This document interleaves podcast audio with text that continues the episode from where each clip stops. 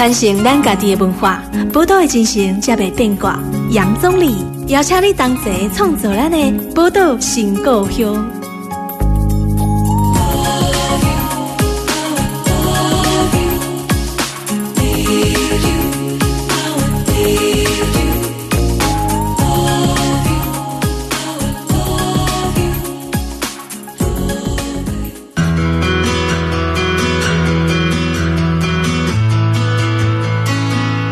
欢迎收听波多点播帮 FM 九九点一大千电台，波多新故乡，大家好，我是总理。这礼拜咱们过来跟听众朋友讨论台湾音乐吼，在这个单元来对，咱这礼拜要来跟大家讨论是台湾的吼，从地下音乐如何进一步转到大家现在都叫独立音乐的这段过程。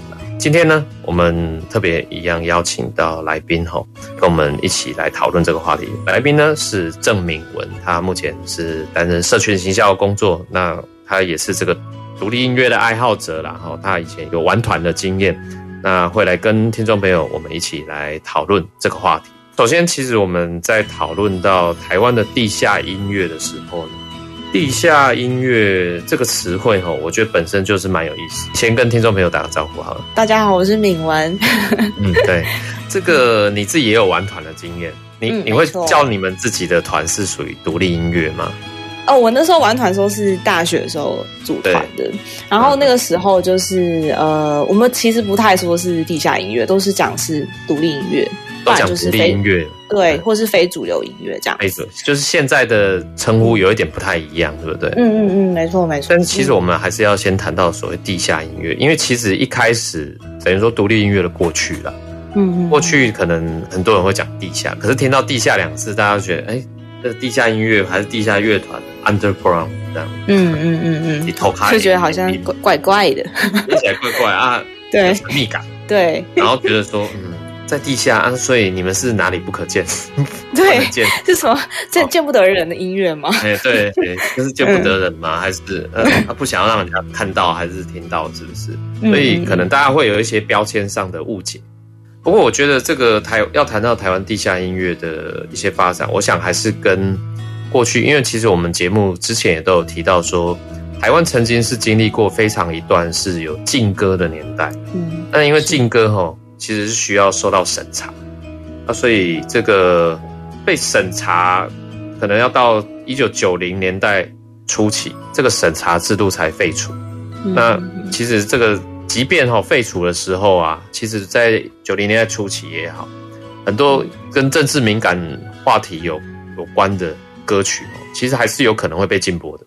嗯，那现在被禁的歌曲，它可能就是透过一些非公开的方式流传。你当时的主流媒体就是电台跟电视嘛，那你就没办法在电台跟电视公公开播放。不过有一些所谓的地下电台，嗯嗯嗯，一些地下电台是有播的可能。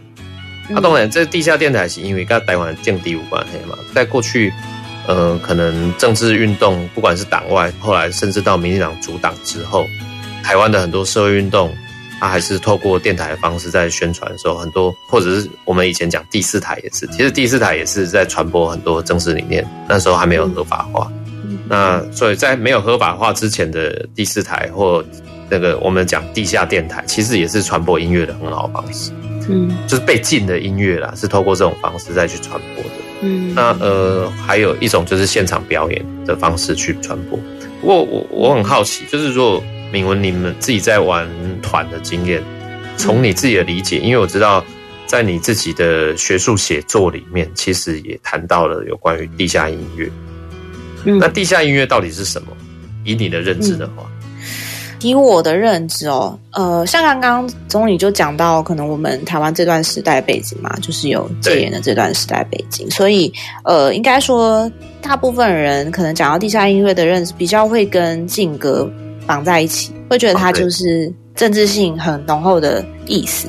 但其实地下音乐，像刚刚有说，它其实只是刚好在那样的呃时代背景下，然后刚解严，然后可能有些歌只能在暗地流传，所以有个地下这个称号出来。那如果说地下音乐的话，嗯，我们讲西方国外那时候他们在讲的地下音乐，它其实比较是在讲 alternative 这个词，就是比较是另类实验性的音乐。对，它就是呃，应该说，当主流音乐这些在市场上流通的音乐，我们在挑选的时候，你可能还有另外一个选择，alternative 其实就是另外选择的意思嘛。对啊，所以它就是比较是主流以外，你还有其他更多样的音乐可以选，所以它其实比较像是有点是抵抗主流的一个发展出来的音乐类型。对，那在台湾的话，其实大概也是这个样子哦。因为像当时台湾地下音乐发展的时候，它其实也是比较是因为当时西方的这个另类的音乐，它刚引进来台湾。嗯、那再来就是那个时候有一些比较西洋的流行音乐，它也进来了。那西洋流行音乐，它就是比较它的代理权是掌握在那种大唱片公司，像我们大家比较知道，现在还是很大的滚石这样的大唱片公司的手上。就大唱片，那当然可想这些西洋的专辑，就对了。对，西洋的那种流行歌，在市场上流通的，你听到的、你看到的都是这种流行音乐，那就会发现说，当时的其实音乐品味跟整个流通的音乐，它其实是比较同质化、同质性很高。对，那好像乍看之下就好像没有别的选择。你可以想象说，哇，如果现在我们听歌就只有一种音乐。在市场上流通，那很可怕，因为像我们现在有各式各样不同音乐可以听嘛，对不对？但当时就是不是这样子，对。所以地下音乐，所谓地下音乐非主流，它比较是因为那样的一个环境，就是当市场上都是一个单一品味的音乐在流通的时候，它就是一种反动，它就是想要抵抗说，哎，其实我们还有很多别的音乐可以可以选啊，很多各式各样不同音乐可以听，对，对，所以才发展出来的。嗯，对，所以也是去抵抗一些主流市场上的音乐，没错。哦对，因为你这样一提，我就诶有印象。其实一九八零年代啊，台湾那个时候很有名的一个西洋团，嗯，叫做 Air Supply。哦，我有印象诶，真的是空中补给，歌也蛮好听的啦。可是其实八零年代的这个西方的音乐里面，有各式各样，还有其他也是非常有名啊，也值得大家去好好聆听的音乐。可能不见得在台湾就会受到关注或欢迎。嗯。嗯比如说那个一样，八零年代那个时候，台湾可能大家很多在八零年代成长的人，也许就听 Air Supply，可是不见得大家都会听那个 Bruce Springsteen 的工人皇帝嘛，所以就会变成说，好像这个音乐的品味就是比较单一一点。对，但只是就是说，那是当时的主流是这个样子啊。那其实，在谈主流跟非主流的时候，也是这个可能要特别讲一下，因为它其实不是说一个相对的，就是说哦，它一定是主流或一定是非主流。嗯，那比如说当时是非主流的音乐，可能过了几年，诶，突然就变主流了。就是想就是会这样，对对对，它就是它其实是就是一条光谱，它是流动的，有时候靠非主流一些，然后有时候靠比较主流一些。那其实最好的例子就是像五月天嘛，台湾的五月天。大家最最熟的，他们其实一开始就是地下乐团出来的嘛，他们真的是已经深耕非常久，然后后来才就是被滚石牵走。你现在就它是多么主流的音乐，对不对？对，所以就是它这个真的是流动，还会跟着当时的一些可能音乐品味跟时代背景啊，会有一些关系。对，不过另外一个就是大家也好奇，就是谈到这个所谓地下音乐的时候，大家也会好奇说，是不是地下音乐因为批判性强烈一点，嗯，所以都。政治性蛮强烈的，是这样吗？嗯，其实不完全是诶、欸，只是因为像我们刚刚讲的，当时当时地下音乐它呃有这个名词出来的时候，那个是刚解严的时候那个背景。那刚解严，大家你知道有一些对呃认同啊，或是意识，它都还在你知道发展。当以前被压抑那么久，然后突然解放了，那就会有很多的一些不能谈的东西，突然我们大家都想要谈了。对不对？嗯、所以那个时代背景下，就是会有比较多的大家会比较想要把政治的一些关怀，或是对社会关怀，把它写到音乐里面去。但是像我们现在，我们现在也还是有非主流音乐啊，跟另类的音乐嘛，对不对？那他们不一定是在谈社会关怀的东西，他们有可能只是那个音乐类型太过小众。太过特别，它没办法在一个主流市场上去发行，或者是它很难给大唱片公司去做发行的盈利，所以它就比较会被归类在是非主流的音乐。所以，比如说这个类型来讲，以前你可以想象说，八零年代解严后，八七年解严后到九零年代初，可能如果我们现在常在讲说饶舌，现在年轻人在唱饶舌的一堆啊，可可能在那个时候饶舌就会变成特别，对，类似是这个概念了。嗯嗯，那其实我可以。跟听众朋友来介绍一下，如果按照刚刚跟大家介绍的这个过程，因为如果可能是大家对于音乐的品味会有更多的，就是以地下音乐发展来讲，可能只是对于整体音乐环境觉得说太单一，所以地下音乐发展就想说我们可以有更多元的方式去实验各式各样的可能嘛。嗯嗯嗯。那比较不完全是政治，可是呢，哎，有时候你不想要理政治，政治会来理你。其中有一个我觉得很有趣的一张专辑，这个其实是一九八九年发行的一张专辑，是黑名单工作室的这张专辑叫《抓狂歌》。啊，《抓狂歌》其实几乎都是全台语的音乐专辑，全台语发声。然后在当时的市场上，台语唱片也没什么了不起。可是他的这个台语专辑呢，是用摇滚饶舌的音乐方式来呈现，这样就特别了不起，因为在当时是比较少见的。那就是被视为说，后续曾经台湾有一波的新台语歌运动的，算是他是开第一枪的专辑。嗯，那其实他们自己也在专辑里面的简介自己就说了哈，我们是一个台语文化自觉意识苏醒、台语文化再造的一张专辑。所以其实他们自己都表态得非常清楚。不过可惜就是因为这个专辑也算是在当时是前卫，我现在虽然听起来就觉得也还可以啦。我们会，因为我们经历过民主洗礼的，就觉得说这好啊这种不公盖严重会代起。可是其实当时还是，嗯，曾经一度有里面专辑，比如这个民主阿草，我们其实之前有介绍过。呃，民主阿草就在这张专辑里面成为，它其实是台湾最后一首禁歌，曾经被禁，还是被当局禁止播出了。那不过我们今天就来好好听一下这个抓狂歌。抓狂歌有趣的是哈，很多听众朋友你也听了啊，这个刚才草蜢队啦，那个男孩团体。现在现在都是阿公阿伯啊吧，唱的宝贝对不起，他是翻唱泰国歌，那抓狂歌跟他们是同一个旋律啦，那我们来听听看这首抓狂歌。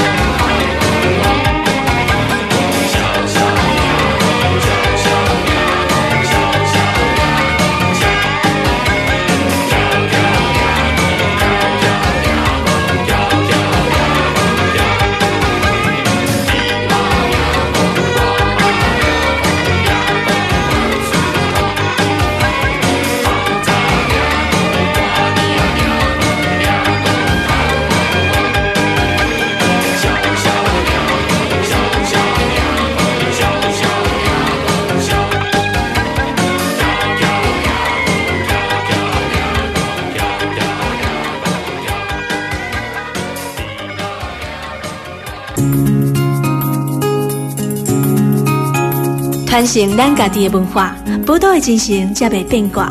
杨总理邀请你同齐创作咱的宝岛新故乡。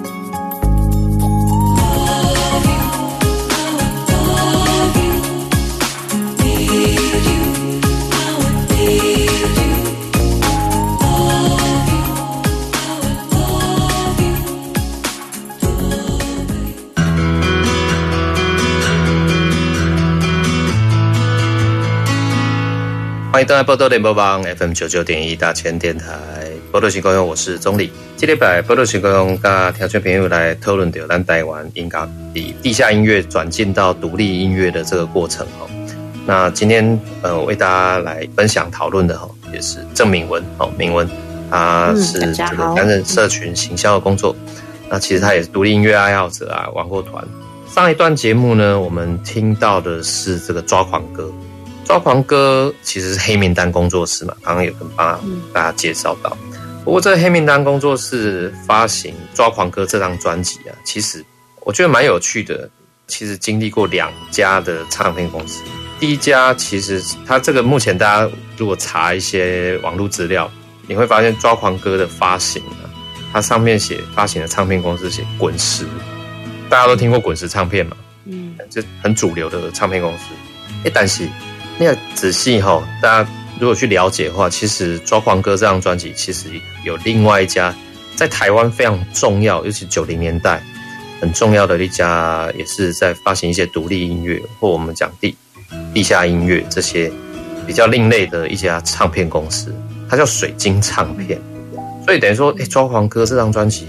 经历过两家唱片公司共同来发这张，可是为什么大家印象中都只有想到滚石？我觉得这个蛮有趣的，就没有想到水晶唱片。水晶唱片是不是难道有什么样的隐情内幕呢？这个部分要请这个名人来跟大家聊聊。哎，我以为你刚刚用圣祖鲁的口音。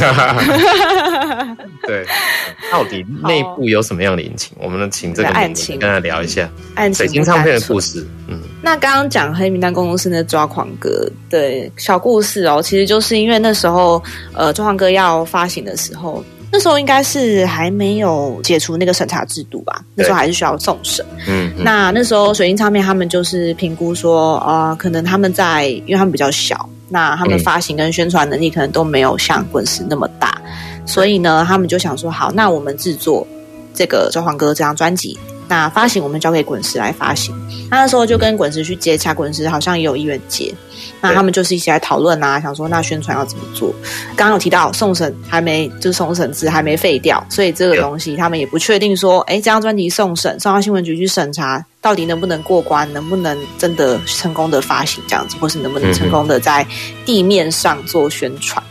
对，那所以他们就等啊，后来就本来想说，好，那我们先评估说，哎，感觉有可能不会过，那我们就做地下宣传就好了。就后来没想到发行前一晚，哎，就确认说，哎，就是词是过关的这样子，所以就是过关。对，歌词过关哦，所以就是他们就赶快，水晶跟滚石他们就一起调整，是全面的宣传，所以就会变成刚刚提到的制作其实是由水晶唱片，那宣传跟发行是用滚石来去做承接这样子。嗯，但是这个好像后来歌词过关，可是后来又变说，本来他们的策略是说好，那反正过关可以全面宣传，可是后来对，好像还是遭到一些阻碍的。对对对对对，就是后来。虽然说过关，但是好像当时新闻局也有发公文通知，就是全国的那种呃大小的民营电台，就是说，哎，不能播这黄哥专辑，不能接抓狂歌广告。他就是说歌词过关，但是你不能在我的媒体环境里面宣传这样子。我们刚而且还蛮有趣的，歌词其实还好啊。对，现在。真的，现在这个环境根本不可能会有这种情况发生。对啊，对啊。歌词淘到听就没有立马听。繁华的两公世界，几宽密起半有狼，这个到底哪里有怪怪的地方？没有啊，还要被严格审查。对啊，然后有时悲伤有欢喜，人生亲像一般，这个都还好，很还好。对，这个政府就大惊小怪的。对，那我来。呃，顺便顺势介绍一下水晶唱片好了。水晶唱片这个唱片公司也蛮有趣的，嗯嗯嗯嗯，会发行这样的，在当时具有前卫性的、比较前卫的台语专辑。对，在当时算是蛮有胆量的。对，这个 水晶唱片做唱片的态度还蛮厉害的。到底是这个唱片公司有什么样的故事，敢做这些东西？对他们，其实他们其实一开始是从一个刊物开始产生，他们的前身是一个刊物叫 West Club。那 Wax Club 它其实 Wax 它是蜡的意思，其实就是当时的那个唱片，它是用一种蜡去做的，所以它就是呃，它是讲当时的唱片。Wax Club，它就是一个音乐爱好者的俱乐部这样的一个感觉。嗯嗯嗯、然后这个刊物它其实里面就会介绍很多那种刚刚讲的有一些呃含有很多政治意识的一些音乐啊，比如说也有讲一些社会主义的啊、种族歧视啊等等那种社会关怀的音乐，他们介绍这些比较在主流上难以曝光音乐给大家这样子，然后后来他们这个刊物就改名成摇滚课，可能大家比较会听过是摇滚课这个刊物名字。那后来才成立了，这就是刚刚讲音乐厂牌水晶唱片，他们成立了水晶唱片。那呃，水晶唱片为什么这么厉害，这么大胆？是他们其实成立的时候的一个宗旨，就是他们觉得他们不要媚俗。他们 对媚俗，他们不要就是去迎合现在主流大众市场，就是刚刚有讲到比较单一的那种主流音乐的文化，对。他们觉得说。好，大家你们在听这些主流音乐以外，还有水晶唱片可以选。水晶唱片会帮你们制作跟引进很多，就是呃你们听不到的音乐这样子，所以算是还蛮酷的一间在当时这样的环境下成立的一个唱片公司哦。然后相对来说，它其实也是替台湾非主流音乐算是开拓了一个小众市场，在当时的时候。然后因为呃，其实主流音乐。大家其实比较知道的是，就是要赚钱嘛，我们就是要卖唱片啊。但他其实呃，像水晶唱片，它比较不是这样，因为他们宗旨就是介绍非主流的音乐给大家嘛。那所以它其实相对来说也提供当时的音乐人比较不受那种商业市场干预的一个很大的创作空间哦，所以他们才敢去制作《抓狂歌》这样的专辑。所以在这个。看起来应该是没探及，可是还是有被支持到。没错，没错，不能赚大钱呐、啊。对，不能赚大钱。你提供没探及，赚的都不敷成本，还是可能刚刚好这样子。嘿，大平大赚。对对对。据说，比如说刚听到那个《抓狂歌》那张专辑，刚不是讲说这个不能宣传嘛？啊，滚石团队就没办法宣传。嗯。然后当时哈。我们看到说，抓狂哥本来是给要给滚石来发行宣传，就因为这个实在是销售量极差无比，哦、所以滚石就把那个抓狂哥的宣传团队拿去做陈淑桦 的另外一张专辑，叫《跟你说听你说》，就是《梦醒时分》呐。哦，是梦醒时分那一张，嗯，哦，梦醒时分的百万专辑嘛，哦，后来水晶唱片是把抓狂歌拿回来就自己宣传，结果我听说他们宣传的方式就是去跑了三十二场演唱会，演唱会才有趣，演唱会不是我们现在看那种什么大型的场地，什么小巨蛋这种东西，他们演唱会就是找学校啊、地方社区啊，有一个场地可以可以唱，然后就直接在那边唱了，然后就是很传统的唱法。然后台南场有一个中年妇女还激动上去台上塞红包，然后要人呢继续拼啊这样子，感觉好像在唱红包场。对，很像红包场哎。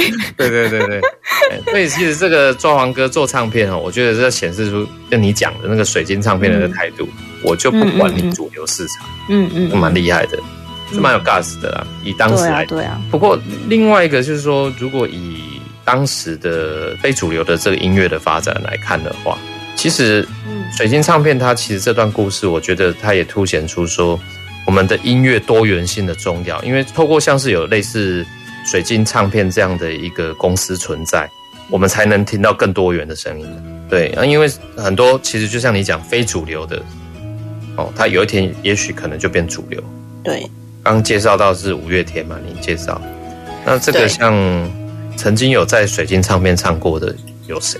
曾经有在水晶唱片唱过的哦，嗯、比较有名的其实是赵一豪。你是要问说后来有变主流的吗？对对对对对，后来伍佰吧，我爸 现在是天王，可是伍佰也是从非主流变成主流的、啊，蛮代表性的人物。嗯、对，对，然后像这个他们的音乐，林强应该也也曾经是非主流的，被视为非主流，后来去到滚石唱片也才红的嘛。嗯嗯嗯嗯，然后女生的部分，杨乃文啊、陈绮贞啊这些人，他们也都曾经都是被视为是地下音乐或者是唱非主流音乐的。嗯，像其实苏打绿也是啊，苏打绿也是。对啊，因为我真的是，我真的从他们就是还还是很地下的时候看到他们很红，还在冷沃表演的时候，后来变到小巨蛋。对啊，所以就是真的还蛮一路走来是这样的过程。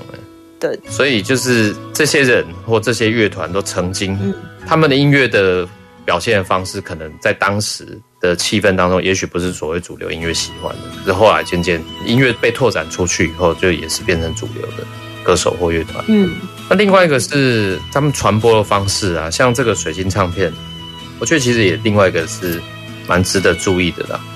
嗯、呃，水晶唱片受到。当时的最大在野党的关注，嗯，就民进党。那呃，民进党甚至也找水晶唱片来操刀那个政治音乐。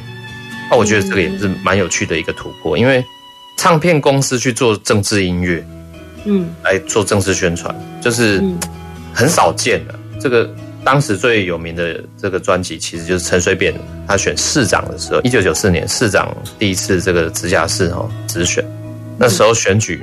让陈水扁一炮而红，我觉得这个歌也很重要，就是《春天也会泪》啊，《来把心够凶》啊，这些啊，算是蛮有名的。这个也是水晶唱片的作品，就是他们帮阿扁出了一张音乐专辑《全市长》。嗯嗯，所以这个音乐跟这个政治的结合，我觉得在当时也算是算非主流音乐的一个很重要的传播模式吧。的确是，对。的确是有一一个阶段是比较有点有一点点像是被收编，可以这样说吗？对，你说谁收编谁都还不知道哦，这个 这个这个我就不好说了。北京唱片收编的这个政党啊，或者收编的可能，对对，互相收编收编别人呢？嗯，有时候是这样，就是刚好有这样的一个结合的模式啦。对，嗯嗯嗯，但不过就是大概在，其实，在两千年之后，就是之前有提过政权转移之后，其实比较非主流音乐，它比较其实它的关怀比较会从以前说的那种国族的对抗啊，或是比较强调台湾意识本土化这样子，它其实比较会转变成是那种对弱势社群的关怀，或者是比较是大的那种社会阶级的关怀，就是其实比较多元啊，它比较不是，就是曾经有一个阶段比较多的是抗议歌曲。但后来就是有转向比较多元化的一个一个倾向，这样子。嗯嗯嗯。嗯，它其实，在变得比较多元之后，它反而比较可以跟社会运动有一个比较长期的一个结合的生命周期。对，对，所以这个水晶唱片跟政治之间，我觉得，哎，是一个在当时啊，哈，就是以非主流音乐或地下音乐这样来来称呼的话，他们其实跟政治有蛮巧妙的结合。嗯的部分。我们先休息一下，下一段节目马上回来。传承咱家己的文化，宝岛的精神才袂变卦。杨总理邀请你同齐创造咱的宝岛新故乡。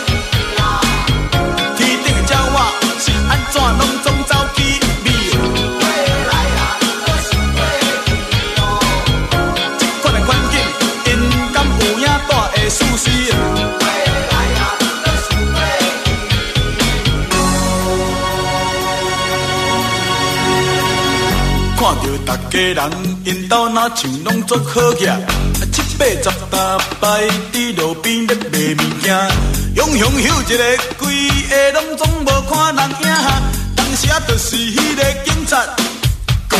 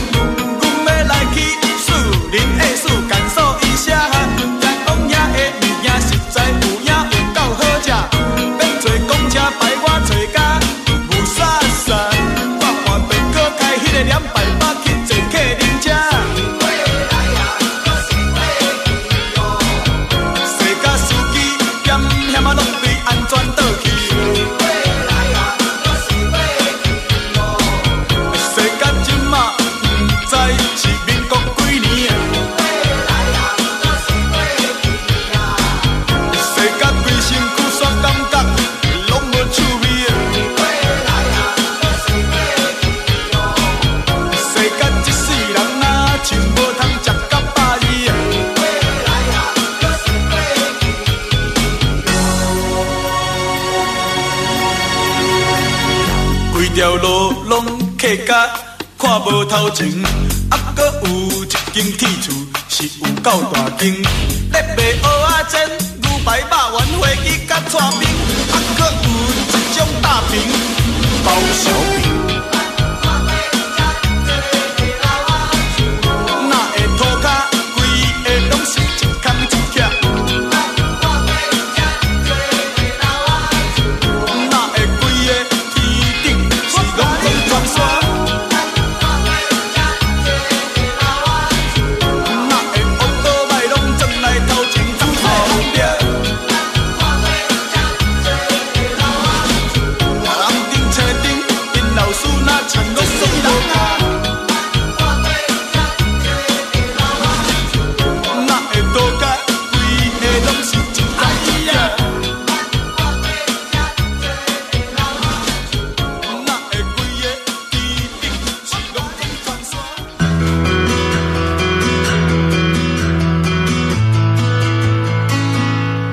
迎大家波多联播帮 FM 九九点一大千电台波多情况，我是钟礼。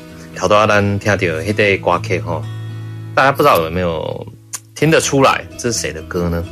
这个首是伍佰，伍佰了哈，伍佰吴俊霖。其实他是呃伍佰的第一张专辑，一九九一年发行的哈。这个专辑啊叫《爱上别人是快乐的事》啊。好多一条歌曲给老阿楚，老阿楚，呃，铭文，你有听过这首歌吗？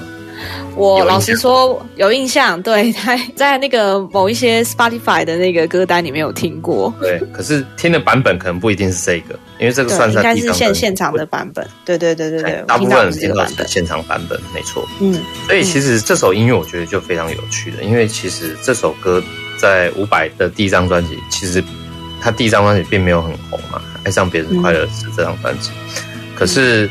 他这张专里面收录了大概有十一首歌曲，啊，这是其中一首，这个《老阿楚》。我觉得《老阿楚》这首歌，人家说哦，这是他的，其实应该他第一首台语歌，然后非常八零年代的那种 disco 的单曲，也很像是当时的差不多同时期的黑名单工作室会发的那种风格。因为他歌词他刚刚讲老阿楚嘛，其实就在讲台北市的都市丛林，嗯、就是在老阿楚像你这样车水马龙的现况。嗯、那有一点觉得，反而有一点像是台湾的工人皇帝版的歌手的概念，就是比较在在诉诸这个基层劳工的，有一点这个元素精神在里面呢。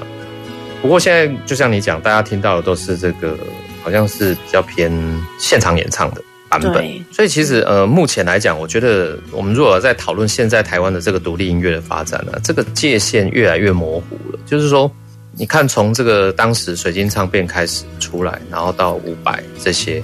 伍佰现在就是主流中的主流了。其实这个、嗯、这个状况，就回到第一节节目里面，你提到说，这个主流跟非主流界限其实是一个流动的光谱的状态的哦。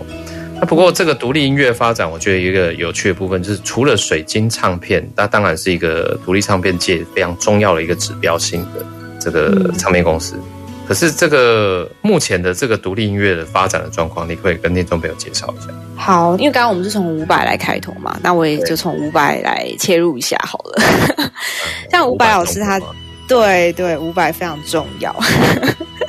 像我们刚刚有提到水晶唱片嘛，那也有提到滚石唱片。那呃，其实就连那个时候算是比较大厂牌的滚石，比较主流厂牌的滚石，他们后来也都跳下来做比较呃非主流的音乐。他们甚至就是有成立几间像是真言社，应该有一些听众朋友会有听过。然后像是魔岩唱片啊，那他们呃旗下其实歌手都蛮有名的哦，像刚刚有提到杨乃文啊、陈绮贞啊、纪晓君。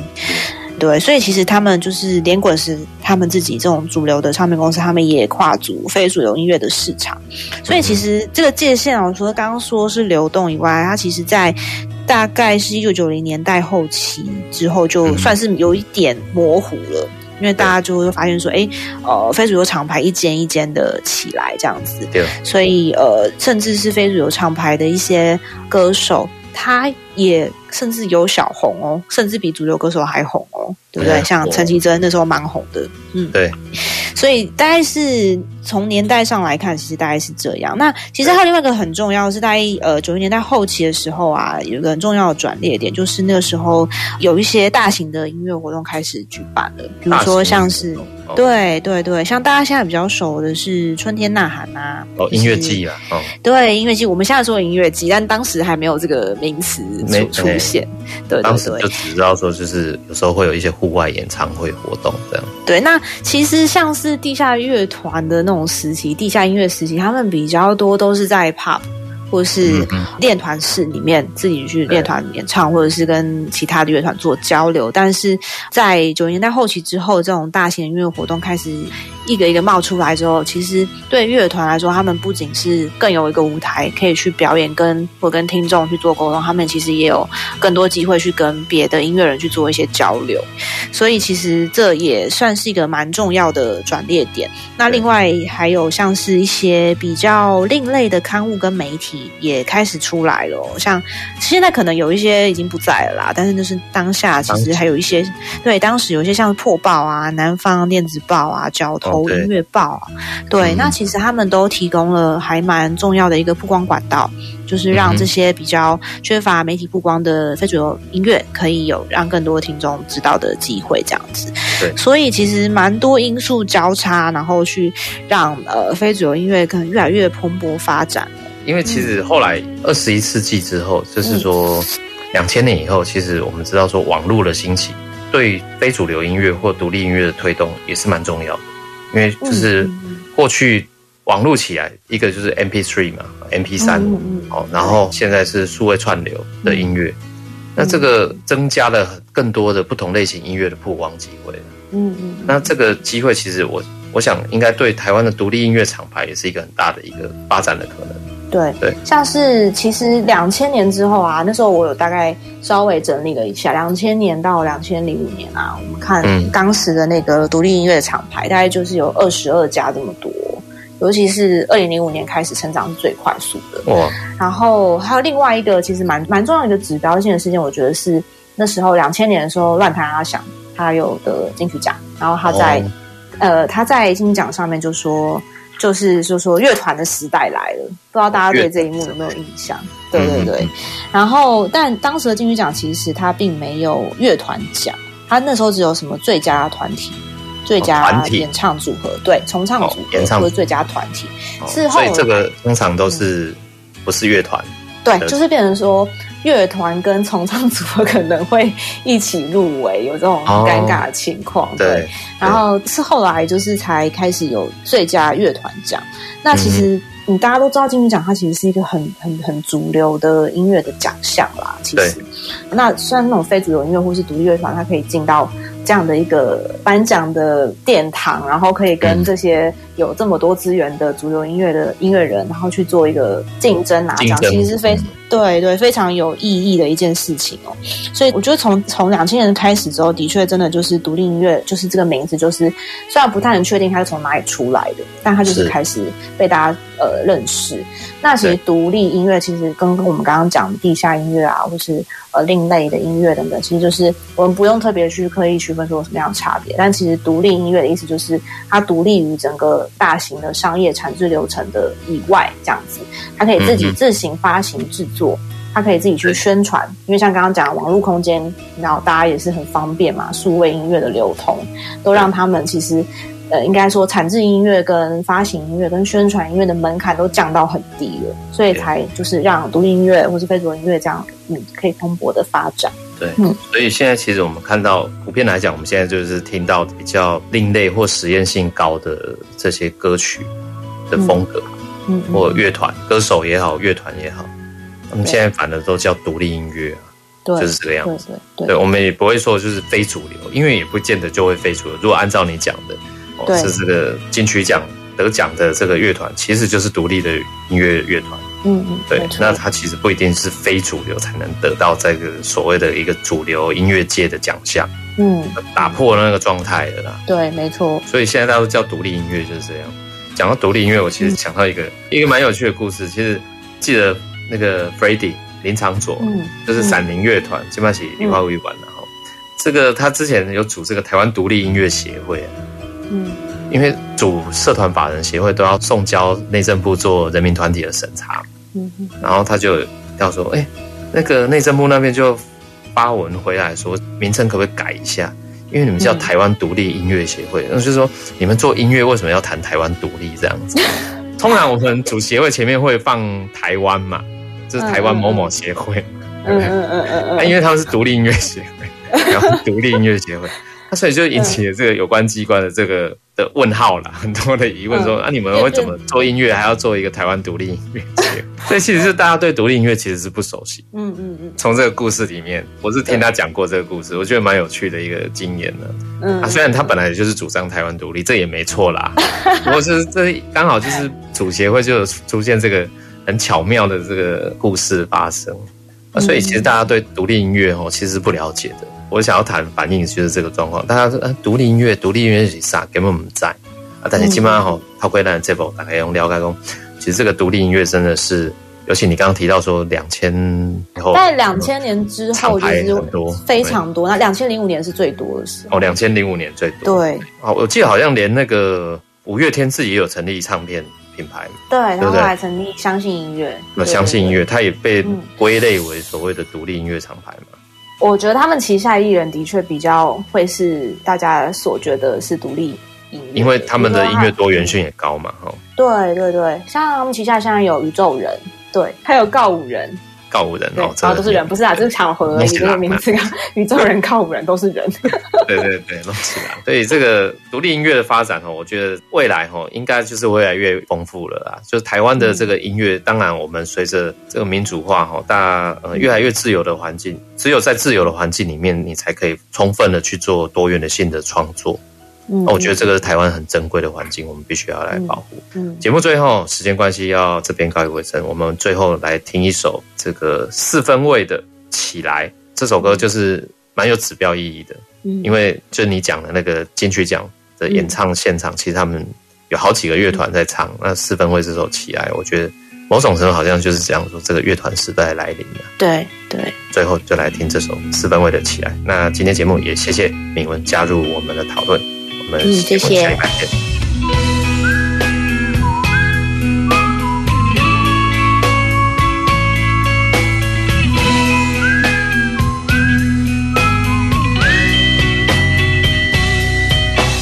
海浪在退潮之前，将我消失在泡沫里面。我承受这份孤单，留下脚印在沙滩。远方灯火通明，让海和天一样黑。微风吹动风帆，失去引力向前追。忽然间，我才发现。前方灯塔已熄灭，我又被影子拉回地面。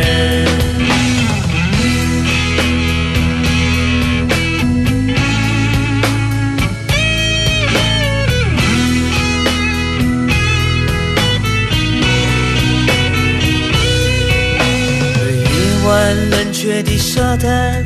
快乐，悲伤浮在窗边，无法抗拒这味道，让空气分割我的脸。忽然间，我才了解，就在起飞的那一瞬间，我不能独自在海上漂浮。闭上眼睛去抚摸在黑暗中挣扎的光线，于是我又开始这疼痛感觉。起来，